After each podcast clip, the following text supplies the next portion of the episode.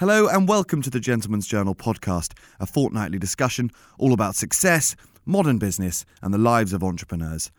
I'm Joe Bullmore, I'll be your host for the day, and I'm joined this afternoon by two men at the top of the property game. We have Liam Bailey, the global head of research at Knight Frank, and Tim Hyatt, the head of London residential at Knight Frank. Property can sometimes seem like a bit of an opaque and mysterious business, but in this episode, which gets nice and technical, Tim and Liam lift the lid on its inner workings, revealing how they got into the game, the challenges that will face London in the year ahead, and where to put your cash in 2020.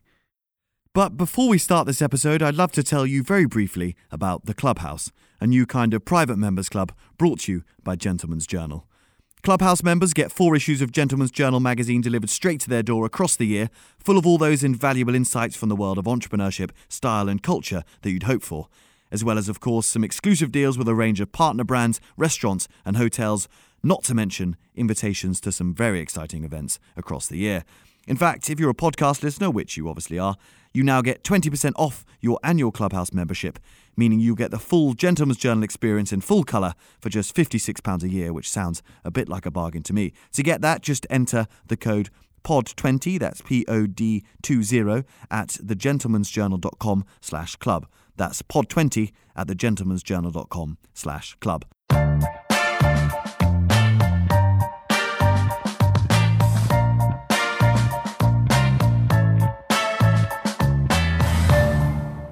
Gentlemen, thanks very much for joining us on the Gentleman's Journal podcast. We're here to talk about the property industry, which is obviously one of the biggest and most influential industries, especially in London at the moment, but it's also quite opaque and very competitive, especially to people on the outside. I wonder how you both first got your start in the property game. Tim? Uh, nothing to do with property. I started selling uh, wooden toys. Oh, wow. In a toy shop on the King's Road. uh, and then I worked in retail, mm-hmm. Tie Rack. Oh, nice. Selling ties in Kensington Mall. Is Tie Rack still around? Yeah. Okay, still good. Is that, is that is, this is not a Tie Rack tie. No. Not very useful for people listening. it's uh, a lovely tie. But a great sort of, it was a start of getting to know sales techniques and people. It was a good business. Went over to Paris to open three stores there. And then I just grew up too quickly. I went to work in Paris, and I was all my mates were at university, or they were travelling, and I wasn't doing any of that. So I went away to South Africa, where I was born. Came back after six months. Then I went to Foxtons because I think my brother at the time played squash with Jon Hunt. Okay. And uh, he gave me a three-minute interview, and I think I started the next day uh, at Foxtons in Fulham, uh, where I then went on to spend 11 years of my life. Brilliant. Learning the intricacies of sales and lettings. Three-minute interview. What did he ask in three minutes? Uh, are you any good? Okay. What's the answer when someone asks I, you that? I don't know, but I can, I can give it a good go. Great uh, answer. I said I'm keen and I like people. He said that will do. A different era, maybe. A different era. But Probably look, more. I, there's lots of mixed stories on that, but for me, Foxtons was a real institution. Of course. It was a phenomenal place. I learned most of the good bits that I brought with me to Knight Frank. Um, and it was just, it was great. Yeah. All things great. What about you, Liam? How did you get into this game? Um, so I started. I, I left university in '93. So it's the it's the recession. Uh, I I struggled to get onto the milk round to get a, to get a graduate job. So I thought well, I'll retrain. I'm going to become a chartered surveyor, and I thought I'd become a rural practice surveyor. So I then went to Cirencester. But they said before you come, you need some experience. So I had to go to France to work on a farm, and then I worked uh, for John Paul Getty on his estate Oh, wow. um, in Buckinghamshire. Uh, so that was great. So re- really good sort of. Um, Good cricket pitch on that estate. Fantastic. Well, One of yeah, the I- best in the country, apparently. One of the best, and one of my jobs was to help mow the uh, the, the cricket pitch. Wow. Uh, so I know it very well.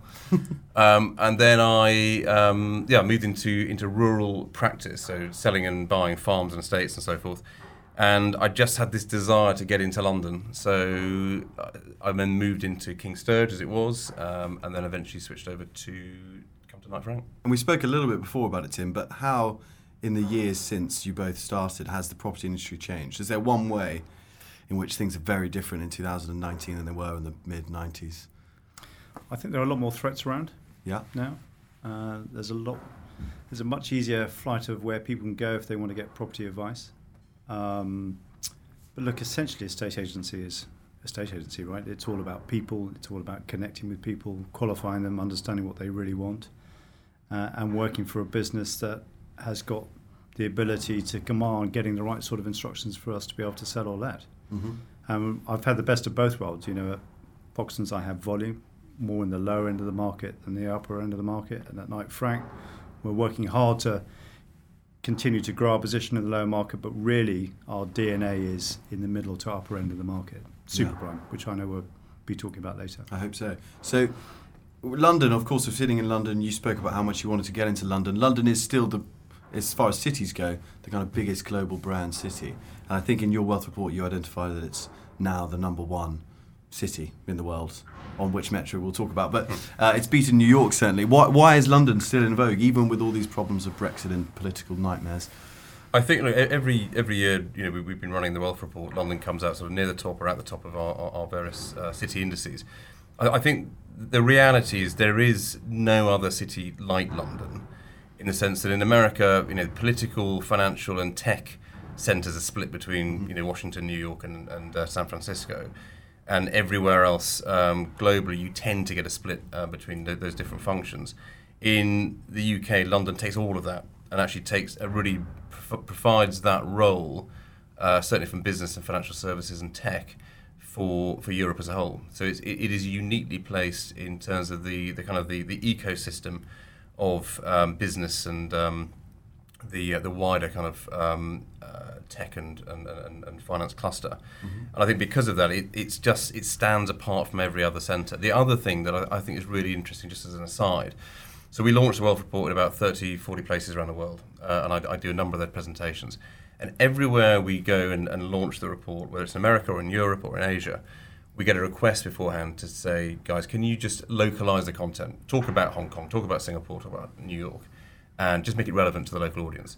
The only place you never get that request is London, because actually the audience in London don't really want to hear about London, they want to hear about the world. Mm-hmm. And actually, that globalized view is, from my experience of, of, of taking the report around the world, is kind of unique, really, to London. Yeah. And what are the what are the, the challenges to London? What's likely in the next five ten years to potentially knock it off its perch? Do you think? Well, I think the, I mean, t- t- to my way of thinking, the the the major strengths don't change. You know, English language, rule of law, clear property property title, education um, offer, and so forth, and lifestyle offer. I mean, it, it's just got a very compelling offer, and even even the housing stock.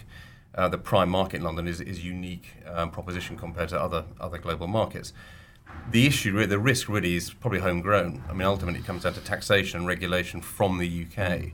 So ultimately, I think whatever government we have in power in the future has the ability to control uh, and influence the success of London. That's where the threat comes from. I don't really see an external threat in terms of competition from elsewhere uh, taking um, business from London, particularly. I think it ultimately comes down to our politicians about how they manage uh, the offer that London provides.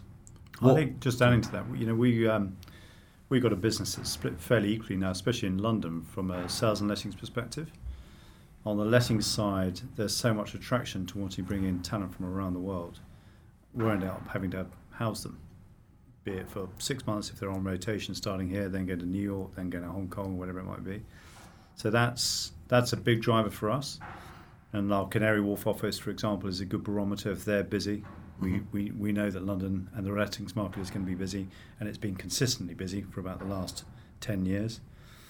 And on the other side, on the upper end of the sales market, one of the attractions that um, Liam didn't touch on is, is education. You know, a lot of our clients are coming here because they know the education is, is so good. Yeah. And what are the other ways that other cities try and attract this kind of global upper crust of, of ultra high net worth individuals? How do other governments try and incentivize them to join their cities and buy there? Well, I think I mean uh, there are a number of countries, uh, particularly in Europe at the moment, which who are actively targeting the world's wealthy. So Italy, for example, brought in a, a new uh, tax regime um, this year, which effectively takes its model from the, the UK non-domiciled um, taxation um, system. And the flat tax they brought in has certainly had an impact on the Italian market, and you've seen a number of wealthy people relocating to Italy to take advantage of that, of that flat tax structure you've got golden visas and different sort of schemes in places like uh, Portugal and Spain and so forth. So there are countries trying to attract rich people and, and, and um, entrepreneurs to their countries. I think in terms of the cities which are, are, are, you know that provide competition for London, you've only really got um, New York, and I, suppose arguably Hong Kong and Singapore at the current time. Those that really in, New York dominates the Americas uh, in the same way that London dominates Europe. Um, and then I suppose really there's a, there's a, competition between Singapore and Hong Kong in terms of their their position uh, within the Asian markets. But obviously, with what's going on in Hong Kong at the moment, um, that that situation is obviously um, you know, more competitive at the moment. Yeah, and there's one of these interesting kind of metrics in the Wealth Report when they look at London is this lifestyle metric. How it's kind of nebulous. Lifestyle could be anything. How do you kind of um, how do you how do you? What's the barometer of how good a lifestyle is? Oh, it's carefully calibrated. Um, we we uh, you know we, we take a number of sources. So we look at actually you know where, where do the rich live? Uh, actually, where, where do they have homes? Yeah. Uh, as, as a sort of an instant barometer of actually where are they attracted to. Uh, we then overlay that with uh, quality of, as, as, Tim was saying, you know, quality of education offer, uh, so quality of universities, um, schools, etc. We then look at um, various metrics on restaurant, hotel, um, and other lifestyle oh, wow. measures as well. So it's what? How many Michelin stars are in yeah. the capital? Yeah. Right. So do you have to go out and and test all of them? I don't, unfortunately. you should try and get them I'd next year. You should have your own restaurant, Colin, too. I'm sure. Uh, Liam, sorry, it'll be great. Um, am I right in thinking as well that there's a lot more US buyers now buying in in London? Has there been a huge upswing in that? I wouldn't say there's been a huge upswing, but there's definitely more appetite coming through. Why is that?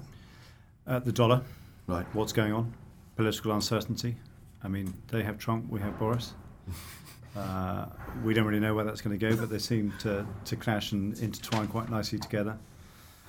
Uh, you know, we've got some big American brands coming into London as well, so their senior management are coming from the States and we're tending to house them. Some of them are in it for the long term. Mm-hmm. They see good value. They're moving away into second-hand stock in the sort of safe areas like Notting Hill, Kensington, where they've always been. Um, so there's a bit of a myth. Some some people think that the American buyers have, not been around. We've seen an uptake of about ten percent, I would say, over okay. the last ten years. Yeah, yeah. I think also the I, I, think there was quite a big shift because of Trump's tax tax policies. So a lot of the um, American corporates and, and even the hedge funds held a lot of funds offshore they weren't being repatriated because of the risk of taxation once, once the funds are brought back into uh, into America.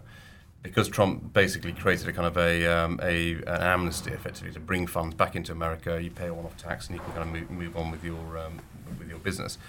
That encouraged a lot of um, money to come back into the US. The, the hedge funds have then re-exported that, so there's been a lot of activity in the past sort of six months um, or slightly longer actually in, in London where a number of American hedge funds have either opened or they've expanded operations here, and therefore they've brought staff over. Um, and actually, you know, some of Tim's buyers and, uh, and certainly tenants are, are, part of that story. Mm-hmm. Uh, and we had a, uh, a number of developments recently in, in sort of Marylebone and Mayfair where American buyers have certainly become more notable. I think, as, as Tim says, they've never been dominant players. Um, they tend to be influential in the kind of the mid to upper end of the prime market. Um, but I think just this year, it's it's fair to say that there's been enough activity to for it to be a kind of notable trend. Yeah, of course. Plus the embassy moving from yeah. Grosvenor Square. Yeah. yeah. And which London neighbourhoods you touched on a couple before, Tim? Notting Hill and Kensington. Which neighbourhood brands are the kind of the global brands that people want to buy? And is it still Chelsea and Kensington, or are there a new ones? But not miss any off. But it, it, it's the old phrases: Kensington, yeah, Notting Hill, Mayfair, Belgravia, Knightsbridge and Chelsea. Right. And are there any that you think it would might come into those ranks? Look, they all have their moments. Yeah. Um, it tends to be centered around what's going on with the infrastructure. So transport, restaurants that Liam touched on for the wealth mm-hmm. report, shopping, parks, health. Um, the area that seems to have had a, a, a, consistently good run of it over the course of the last two or three years has been the Mayfair mm-hmm. area, just down the road and, and around here a lot of building work going on. Um, two huge developments going on in Grosvenor Square, one completed, one underway. And people like that ease. You've got everything on your doorstep.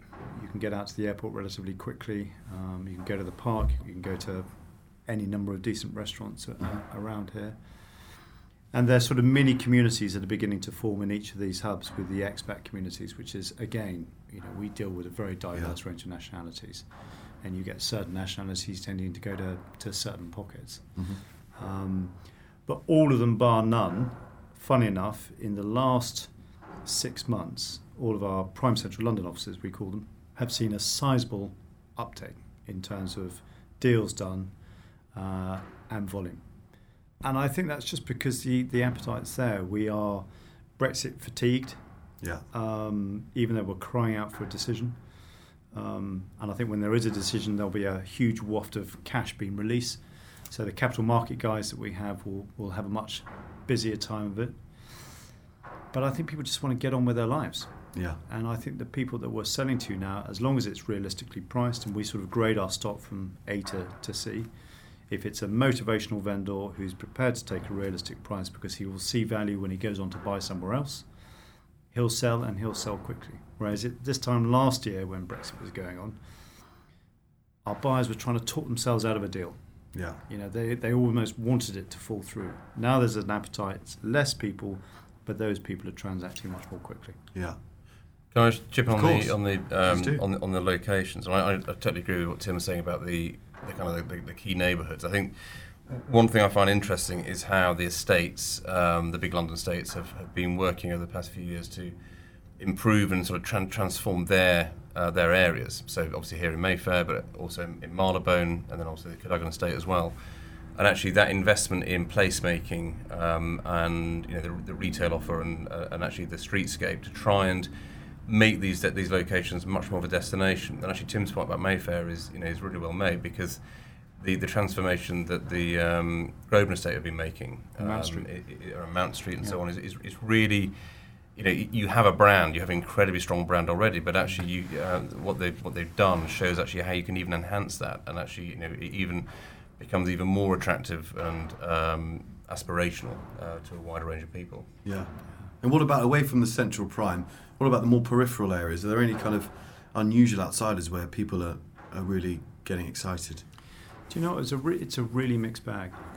So this morning, um, I got together with three of the offices: Yeah. Richmond, uh, Chiswick, and Barnes. Barnes has been a little bit affected by the closure of Hammersmith Bridge, Of course. but then there's a flip side of that that actually the local community are quite happy because it's nice and Quiet, quiet at the moment. And it's going to be like that for the next three years. People buying into it are slightly hesitant because they're thinking, what's it really going to be like? But they might be getting slightly better value. Last week alone, the Barnes office agreed five offers, Wow. you know, varying from two million to five million. Then you go to Richmond. The Richmond market last year had no prime market whatsoever, absolutely nothing. This year they're back on track and they're and they're flying. And then Wimbledon, they've got the highest number of instructions out of the three offices. They've got over 90 properties on their books at the moment, but they're really struggling. They're struggling to get their clients at realistic prices to be able to sell. And what tends to happen with the, the greater London offices, the fringe offices, that, is that when PCL is doing well, Mm-hmm. they tend to suffer uh, a little bit more. PCL being prime. Prime Central yeah. London, so the six offices I referred to earlier on. When they're a little bit quieter, then people go out and see value and better Okay. spaces in Wimbledon and Clapham and all the other areas. Yeah. So, like everything, it, it's a mixed bag. I, I knew we couldn't get go long without mentioning Brexit, and we've touched on it already.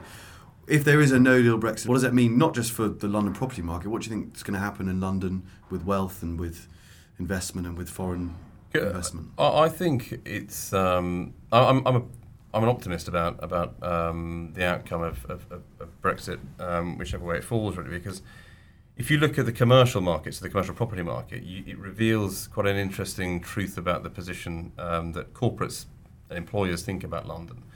So the past two or three years since you know through the Brexit process, we, you know our commercial leasing businesses have never been busier. I mean, two years ago it was almost a record year. It's been not quite a record year last year, um, but certainly you know one of the strongest years last ten years in terms of the volume of space that businesses have been leasing in central London. And ultimately, these are relatively illiquid bets that they're taking on London as a place they want to employ people uh, and they want to expand their operations. And actually, it's been an unbelievable success story. So actually, despite the fact that actually the media narrative has, has been is, is pretty negative about actually the business impact of Brexit, quietly behind the scenes, I mean, London's economy hasn't been doing badly. You know, we're at record employment in London. Uh, take up of space by finance firms and tech firms has, has never been higher. And actually, ironically, um, the number of people employed in financial services in London now is higher than it was back in 2016 before the referendum. So, you know, business actually, uh, whatever the CBI say or whatever the other, the other um, groups say, business has made a vote of confidence in, in, in, the London market. I think to Tim's point about, about Brexit and uh, its impact on the market, you know, we, we are seeing you know a lot of people registering through Knight Frank. We got very strong uh, numbers of applicants. Viewings are very high. Offers being made are very high. They're just not yet translating in, serious volumes into deals. And to me, it comes down to there is a slight mismatch between the, the buyer and the seller at the moment. Sellers are not willing to uh, to take to accept um, cheeky offers in the, in the, in the way that buyers may want them to. But there is, if we look at the amount of money waiting to come into the London market, and we did a calculation, look at all of our um, buyers uh, and look at the midpoint of their kind of their, their stated range, their, their offer price, uh, we've got about 45 billion pounds worth of money waiting to come to the market, and that's twice as high as it was three years ago. It's the highest level since 2012. So, by any measure, um, buyers may not be transacting right now, but they're positioning themselves for the end game uh, at whatever point that comes yeah. in terms of a Brexit decision. So I think that you know the the change in the market will come relatively quickly. Uh, I think with a with a no deal, I think the pound falls, and I think actually you hit that point of maximum pain, and buyers come in. And I think actually with a deal, I think confidence returns quite quickly. The pound begins to rise, and actually foreign buyers particularly think actually this is the moment to, to act. Yeah. No, I mean, from from sales and letting side, we'll start with lettings with what Liam was saying. People have been knowing what's coming down the track for a while now. This is this is not new, and yet uh, the commercial take up that Liam referred to is at its strongest it's mm-hmm. ever been. And if you've got that going on with such an international base, we let to over 70 different nationalities. Our, our lettings teams this month, and this has been consistent now for the last two or three years, have been getting bigger and bigger in terms of transactional numbers. Uh, in fact, we did more transactional numbers on the letting side than we did on the sales side in August. So they're flying which shows that there's confidence there in terms of housing people. That's one side, that's like temporary accommodation. But there's always a certain amount from those guys that get spat out and they want to then move in to, to find something to buy. On, on the sales side, it's almost why not? You know, we were only talking six months ago at almost calling this market. Could the market go any lower? Mm. Question mark. And with interest rates being as they are, the people that you're probably looking that are transacting at the moment are people that are in it for the long term if, if you want to be opportunistic about this and, and buy something on the turn, now's not your market. If you're looking to buy something that's representing good value that you can finance very cheaply, and it becomes a lifestyle product that you want to feel proud about, you can lock it up and go and have it as a bolt hold in London, which a lot of our international buyers do, or it's something that you want to live in, we've got a great deal of appetite for it. Yeah. And I, I'm look, whatever happens in October, is the markets going to suddenly come to a close? No, I really don't think it will. I think we know our market now. Um, there'll be a wobble. And one thing I have learned over the years of doing this job is that when there is a headline, the market freezes for a while. Uh, and then people adjust to it. They get an idea of what it really means to them. They look at it and they think it's not too bad. They look around London. They think about all the good that's coming out of London at the moment in terms of infrastructure, cranes, transport, um, our ranking within the world, as Liam referred to, how it gauges for people. And people are there, they're optimistic and they're confident about buying. And I want to talk about super prime property, which is a phrase that gets thrown out a lot. But what does what does super prime mean to a to to the layman? Okay, so in London, from Knight Frank's perspective, uh, super prime is 10 million and over. Uh, in the country, it's 5 million and over and an international it really represents about 1%. Okay. So we, you know, we've been working around nurturing that business forever and ever at, yeah. at Knight Frank. But within the last uh, two years, um, we've launched our new private office, uh, which is fully integrated between residential and commercial, uh, and they are real estate advisors. Um, advising and transacting for all of our high net worth clients, family offices, and their advisors, with the benefit of having one point of contact. Yeah. And the take up of that has been huge because people in this sort of arena like to feel that they have complete discretion. It's confidential trading. Um, they like to be able to go to one trusted source who can deal with all their property requirements, be it commercial or residential. And that's what the private office has to offer. And the market, I have to say, for them over the course of the last six months, uh, has been pretty active. Now, if there was something really detrimental about what was going on with Brexit, you would think that would be one of the first areas to be hit, uh, but it hasn't been. Of course. Actually, on that, I, mean, I I think the super prime market, uh, sales market, has performed very strongly over the past 12 months. Uh, it was probably it was the first market to, to be hit quite badly after the uh, the changes to stamp duty back in 2014, um, and that that that downturn in pricing um, was you know, deeper and for longer than other parts of the market. And I think actually it reveals something about about the, the, the London market, particularly with relation to Brexit, that when when value is felt to be offered in the marketplace, people will respond. So the numbers of deals, uh, as Tim said, that we did in our super prime market over the past uh, 12 months uh, was as, hi- as high as it's ever been since 2014. So actually, we're kind of getting back to the levels pre um, stamp duty change, but because buyers see a value in, in, in terms of where, where pricing sits. I think the other thing about the super prime market is the reason for that for that you know that, that additional uh, tier of, of definition from prime to super prime, I suppose, is because the buyers begin to change. You you're moving into a world where the, um, the the wealth of the buyer is at a significant, such a level that actually their behaviour is is slightly different. It may not actually be based on annual bonuses and, and income. I- i- It's it's actually from a, a deeper source of uh, of wealth, and therefore actually their approach to the market is a much more discretionary purchase generally, and therefore their requirements certainly from developers and actually how, how properties are offered is, is much more exacting because ultimately they don't need to buy that additional property. Yeah. And they pay for a product. They pay for the right sort of product. Yeah.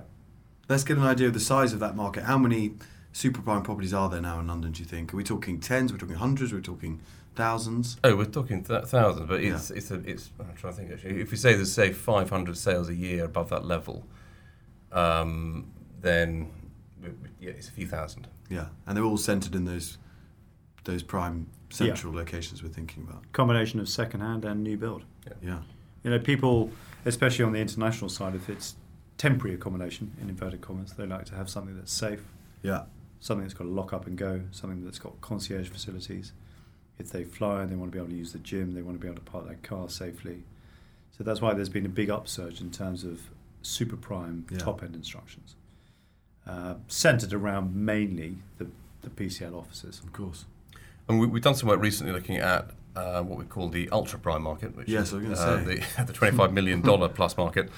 Um, and we were trying to understand really, you know, we, of, of all the global markets, you know, how, how does London sort of stand in context with, you know, uh, with New York and uh, Hong Kong, etc. And you know, Hong Kong comes out as, as being the um, the centre with the big, you know, the biggest density of, of product and also sales uh, in the ultra prime market, um, followed by London or New York, depending on how the how the markets are shifting. But, New, but Hong Kong does stand way out ahead. Now, obviously, um, the, the numbers we were, we were running were going up to June. Things have changed slightly over, over the past couple of months, uh, and that will impact the market there.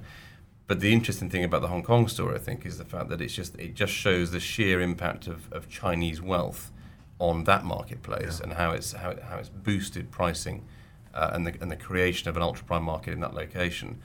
But really, once you step aside from Hong Kong, London, and uh, New York, there's really nowhere else. Maybe uh, you know if you if you take say San Francisco and LA together, um, there's really only those locations that kind of compete on the same Yeah. scale uh, as the London market. Are there any you see that could, might come up and have much more super prime? I mean. I, I think in terms of cities, probably not. I mean, Singapore has has a number of sales, but just they're not really. There isn't the volume. Uh, European locations, there's nowhere. I mean, the only other location you might point to would be sort of Monaco and Côte d'Azur, just that, that broader area. Um, but even there, it's, it's nothing like the volume you see in the London market. Yeah. And when we hear about those properties, 25 million up in the London market, um, and you're kind of someone of my age whose parents maybe, you know, bought a property at a reasonable rate, it kind of feels, I don't know, uh, unattainable. If, do we have to change the way we're thinking about property ownership, especially in London, especially for first time buyers? Do we need to think, well, maybe we, we won't own and maybe that's okay, maybe we should rent? I think I mean, you can. I think you got to separate to an extent the, the, the performance of say the super prime and the ultra prime market. I mean, the, these markets are now they are globalized. They are driven by global money flows. They are in a slightly different trajectory. Yeah. But your point about you know actually affordability in London is you know is, is well made because uh, it, it is a, an issue uh, which is it's a live huge issue politically uh, within London, but it's also reflected in many other successful cities. I mean, we did a report earlier this year called Urban Futures, which looked at this same issue. that actually the problems that London faces in terms of affordability and access to accommodation by younger workers, particularly, is reflected in pretty much every successful city around the world. It kind of comes with the territory. You know, if you if you become a destination where employers want to congregate, then basically young people with talent want to be there, and they will sacrifice um, space and convenience to try and access those jobs. Yeah. And actually, the, you know, the, the issue you see with affordability in London is reflected completely in places like San Francisco or Berlin, um, and increasing numbers of locations around the world. It, it really is. It, unfortunately, it kind of comes with being a successful global Yeah. city. Do we need to change then our our outlook on what it is to be successful? In our parents' generation, home ownership was my parents' generation certainly was the was the thing. Now, do we need to think maybe like other cities in Europe, you just rent for a long period of time and that's okay? I think the rental market in, in the UK as a whole ha, ha, has driven a forced accepted choice of tenure now, because um, you know government's done a lot to try and support the would-be people who like to get onto the property ladder, but they simply can't afford to do it. hmm So they've just recently introduced a ban on agents being able to charge tenant fees. I mean, that's good as far as I'm concerned because it, it helps people save a little bit of money that can Yeah. go towards a deposit that they can buy. Uh, it gets rid of, I hope, in time, the rogue agents, the small independents. And now we are seeing more people because of the housing crisis that simply can't afford to put down the deposit. The, the irony is, if you look at a monthly mortgage repayment Mhm. versus a monthly rental payment, Yeah. uh, your your mortgage repayment is probably 25 to 30 percent cheaper than your than your rental payment. It's just people simply can't raise Yeah. the deposit. I think it, when it comes to the wealth, it's exactly the same as it was when the when the sales market was absolutely booming. You know, Mm. you accumulate your own wealth as you aspire throughout your the, the course of the journey of your career. And if you get better than that, you accumulate more money. You accumulate more money, then you can afford to get onto the property ladder, and it all sort of falls into place. I think it's just a lot tougher now than it was. Yeah. And I think I think also to Tim's point about um, about the performance of or, or the demand for, for lettings property. I mean, we we've been doing a lot of work with um, PRS developers um, and other players who are coming into the London market. Uh, and you know, one, one of the, the, the questions they're addressing really is actually, will people, you know, is there a demand for you know very small uh, residential units in very central locations or near transport hubs? You know, if you look at say the student housing model, which effectively is in, in incredibly small private accommodation and then sort of shared facilities, is that something which actually you could replicate for say graduates or, or younger workers in, in, in cities? And a number of, of players have, have been looking at that model uh, and delivering that kind of product. The problem they're facing actually is regulation. You know, some of the some of the, the concepts they're working with go against current uh, housing regulations around space standards. But I think that those kind of solutions have got to be worked worked with because ultimately, I think younger workers are willing to sacrifice space for location. You know, they, they, would like rather be in a central location, even in a very small um, uh, rental rental accommodation. And actually, if they're expecting to be renting for a longer period of their working lives, then actually the the lifestyle, the ability to access other friends and other and other sort of um, facilities becomes much much more Yeah. important. That's a good point. I mean, the, nowadays these PRS boxes are coming through. I mean, PRS has been talked about for so long. It's only really come onto the radar in the last five years. And the developers that are building now are building out communal spaces where everyone can intertwine, so you get a really great residence community. Again, you've got all the facilities of the pools, the gyms, the parking, the bike storage, the electric uh, power points for, for cars, bikes, whatever it might be. So tenants are now, even though they're reluctant to rent, Yeah. when they do rent, they're quite happy with their lifestyle. And I think PRS, if it continues, has still got a, a long, long way to go. Of course. Gone are the days of the accidental landlord who was just bouncing out a two bedroom, Yeah. tired flat and trying to get it let. They Yeah. just don't exist anymore. But there are, of course, other places to put your money, as you touched on in the Wealth Report, Liam. Um, and there are things that have performed incredibly well, such as whiskey. There was a bottle that sold for 1.5 million, I think, last year, which uh, sounds ludicrous when you think about it's just one bottle of whiskey. But the, there, there are real trends, aren't there, in uh, these kind of luxury asset classes. Where would you put your money in 2020 and beyond? That's not a not a house. Um, can I? I'll come to that bit of the question. Okay. Um, I think you know we, we've been looking at luxury investment assets for a number of years, and the reason the reason has been because actually lots of our clients um, not only are they interested in property, they're also interested in you know classic cars and fine wines and so forth. And they've been interested in understanding the performance of those assets. But I think it's, it's part of that wider story that since since the global financial crisis, investors became nervous of, of financial investments they didn't really understand, and actually the desire or the, the attraction of, of, of tangible assets like property and the and the various collectibles that we've talked about um, has become you know much more heightened. And actually, the, the whiskey story last year was was an interesting one because it revealed, I think, how globalization of an asset can have a dramatic impact on value. So actually, so Indian and Chinese investors really helped to drive those those those prices at the very top end. And actually, it coincided last year with the opening of direct flights from Beijing into Edinburgh. Um, and actually the, the growth of Chinese tourism into the kind of distilleries and so forth. So suddenly you have this, this sort of globalization of demand for a certain product, and actually the distilleries then react uh, and actually then start delivering um, special bottles and kind of you know, you know unique um, products, and you then begin to achieve those prices. So the market demanded it, but ultimately it's it, it's a globalization story. Uh, in terms of where would I put my money this year, I, you know, I'm going to, can I be really, can I put it in property or not?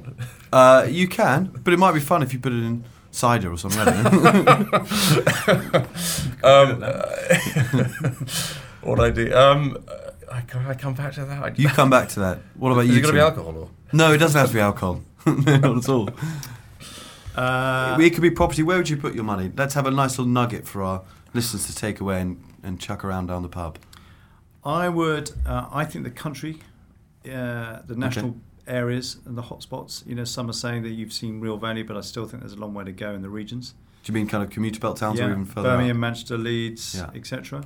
Even though some people say it's at the top, but if you want a safe bet, you can take a long-term view. Prime Central London, Fine. any day of the week. Okay. I, I, I'm really boring and agree with that because I, I just think that Well, it if must you be look true at, then. Well, if you look at any any of the major markets globally, nowhere has fallen further or faster than the London market. You know, we're down.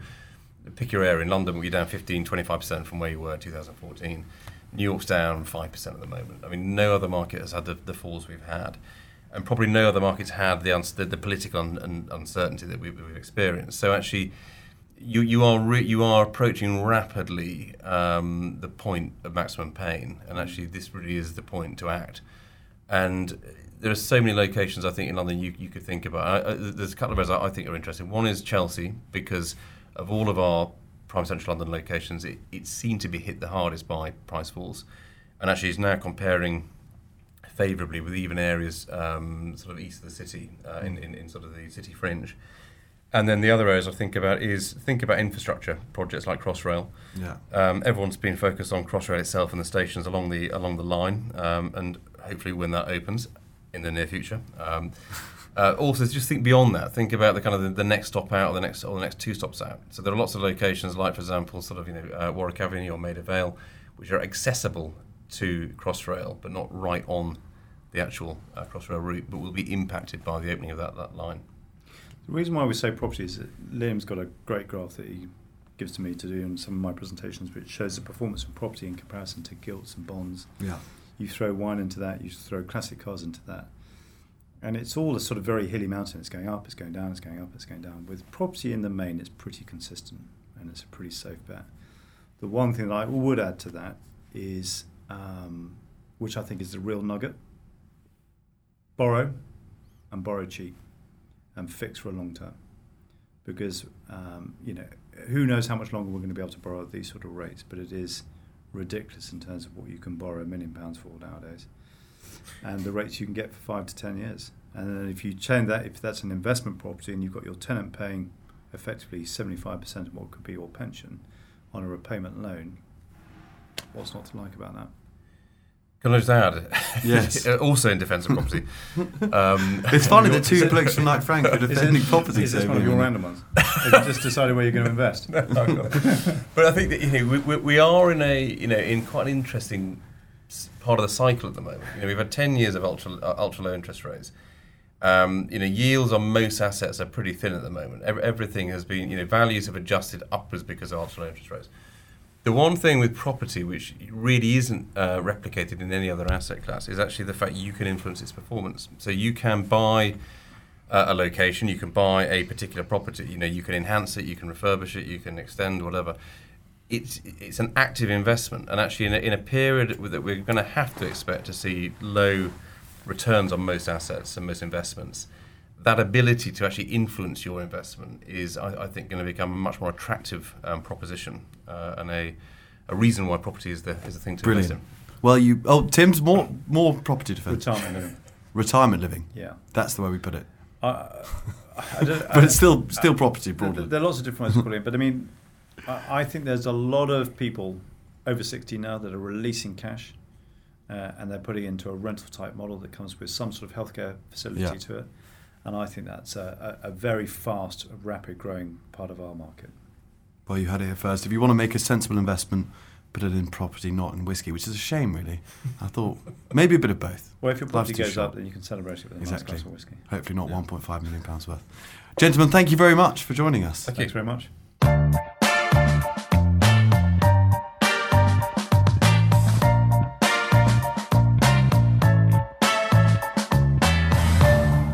Well, if you enjoyed this episode of the Gentleman's Journal podcast, you may well like the Gentleman's Journal magazine, the world's finest quarterly dispatch from the front line of luxury, entrepreneurship, and style. In fact, as you may have heard earlier, podcast listeners now get 20% off our annual subscription. Just enter the code POD20, that's P O D 20, at www.thegentlemansjournal.com slash club. That's POD20 at thegentlemansjournal.com slash club. And if you really like this episode, why not rate us five stars on the iTunes Store or, of course, wherever you happen to get your podcasts? I think that'd be a lovely idea. Anyway, I'll leave you alone now. Bye bye.